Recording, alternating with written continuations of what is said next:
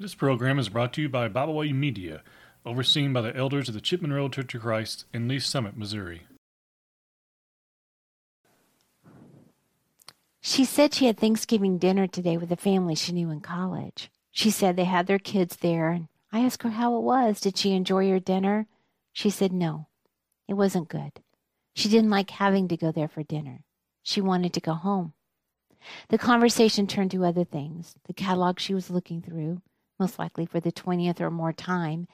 But she likes reading them, and for her, each time is the first, so she doesn't mind that it's the 20th. I just repeat it to her over and over. I love you, my sweet mama. I just want you to call and make sure you know that. She says back each time, I love you too, sweetheart. I miss you. But I'm not sure she knows it's me. Then she tells me about her Thanksgiving dinner again, and we go back through it again. It isn't Thanksgiving. She didn't have dinner at someone's house she knew in college. In fact, she didn't have lunch at all. That's what's real. The Thanksgiving dinner wasn't. For some of you listening, you know the routine the diagnosis, dementia, Alzheimer's, whatever you want to call it. It's a loss of reality, forgetting the memories, the faces. Facing the reality of what's happening to my mother has been another struggle. You see, my father died 17 years ago, so it's just us three children now, each having played a different role in our parents' lives and each with a different perspective on what's happening to our mother.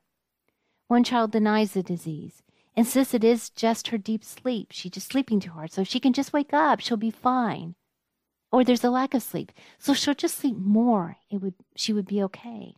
She would be more clear-headed. So that child shows her pictures from her past, and although when he asks her if she knows the people in the picture, she says, "Yeah." That's her standard answer for just about everything. Yeah. He believes her, but it isn't real. She doesn't know them. There were signs three years ago when she was showed pictures of her family, good times, faces filled with laughter, the pictures of stories told over and over again at Christmases, Thanksgiving, any time the family was together. But the look in her eyes when she saw them for the first time after being taken out of storage showed the reality of what was to come, was coming soon. The fear was there in her eyes. I saw it. She didn't know those people. They weren't real. A second child accepts, believes, but just wants to be left out. I, I don't know if the reality is too much, too many years of dealing with other issues that were going on, and just wants to be over. But either way, the reality is too much, too complicated. It takes too much time, too much time away from other things that are more pleasant, so it's easier to turn away. The reality is too exhausting, and this one knows. Others will face it. The other will deal with it, the reality, make it right. The third child, that child, sleep, knows that sleep won't make the stories about the mother working as a roughneck in the oil field go away, or help the mother to remember that the sister she believes she goes to visit is deceased, is real. The third one knows that the mother will no longer know her children. It's unimaginable for us mothers, but it's real. It will happen, and it's coming. So I've been thinking a lot about the reality. My own motives, praying for wisdom, discernment, the ability to see what is real and understand what is not. So I've turned to the wisdom the Holy Spirit provides us in the Word and looked to the realities of Lot and Abraham for just a little bit of a step back into thinking about what we deal with in our spiritual lives and how this all seems to kind of work together. You see, both Abraham and Lot were wealthy. They both seemed to have potential, and then they had to face reality.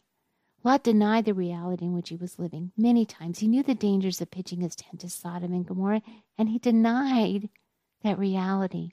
He was arrogant enough to think that he was stronger, that he could do what others could not. And so he buried his head in the sand, and when Abraham saved him once in Genesis chapter 14, he returned to that city, to that life, denying the realities that were all around him, denying it would affect his children, his grandchildren denying what he saw each and every day in those streets that he knew that his children and his wife were interacting with every day. He knew what was true. He expressed to the angels that when he begged them to come into his house and stay, he knew when he offered his daughters to those people in the streets in Genesis chapter 19. He knew. And he still allowed his family to live there in that reality. And later, I would argue, as the head of the house, he brought on the reality of the doom of his family.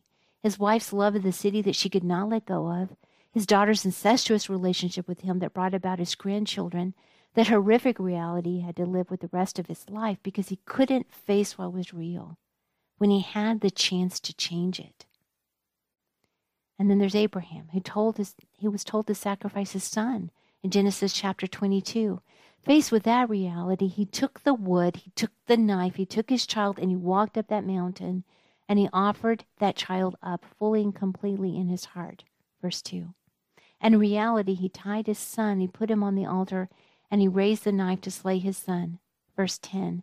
Because he knew what was important and what was real. Because he faced and trusted the real God and what real God could do. He knew denying what God would ask him to do was not an option for him. Because in the end, the only thing that is real is what God asks us to do. I hope you'll take a few moments to read chapter 22 of Genesis. If you do, you will notice that Abraham did not ask why. He didn't wonder if the voice he heard was from God was real. He didn't even argue about it. He knew it was real this situation with my mother, the reality is this is my life. I am that third child, the one that lives in reality, the one that makes sure that the realities of life are addressed by my parents. The bills were paid, the doctor visits were taken care of. For my father, that the chemo and radiation treatments were attended, and that the funeral arrangements were made. That's my role. I know my brothers love our parents. I know that is real, but I also know that love is not denial not wishing it wasn't so, not hoping it will go away. I know that love is real. How do I know that? I know that because my Father, my real Father, the Lord, is real. And He showed me that. He didn't deny the ugliness of the cross for His Son. He didn't wish it away. He didn't pretend that it didn't need to be done. He saw the real need, and He didn't deny His Son to save my soul and yours. I admit that I wish I could close my eyes and the situation with my mother would be different. I would love that. I have a struggle ahead of me. I have a battle ahead of me. But I can only tell you that denying it doesn't make it go away or push it off. And at some point, the thing about reality is it has to be faced by me, by you, by our children, by our grandchildren. Lot couldn't make it go away. Abraham couldn't either, but Abraham faced it, accepted it, embraced it, and embraced the God of his faith and all that that God is and asks of him. And because of that, his reality, Abraham's reality now is comfort and peace. And that is reality worth denying this self for, isn't it? We thank you for joining us today. We hope you have enjoyed this program. You can find out more about Byway Media by visiting us at bywaymedia.org. You can find us on Facebook, Twitter, and Instagram. You can find all of our podcasts on all major podcast platforms. As always, we thank you for listening.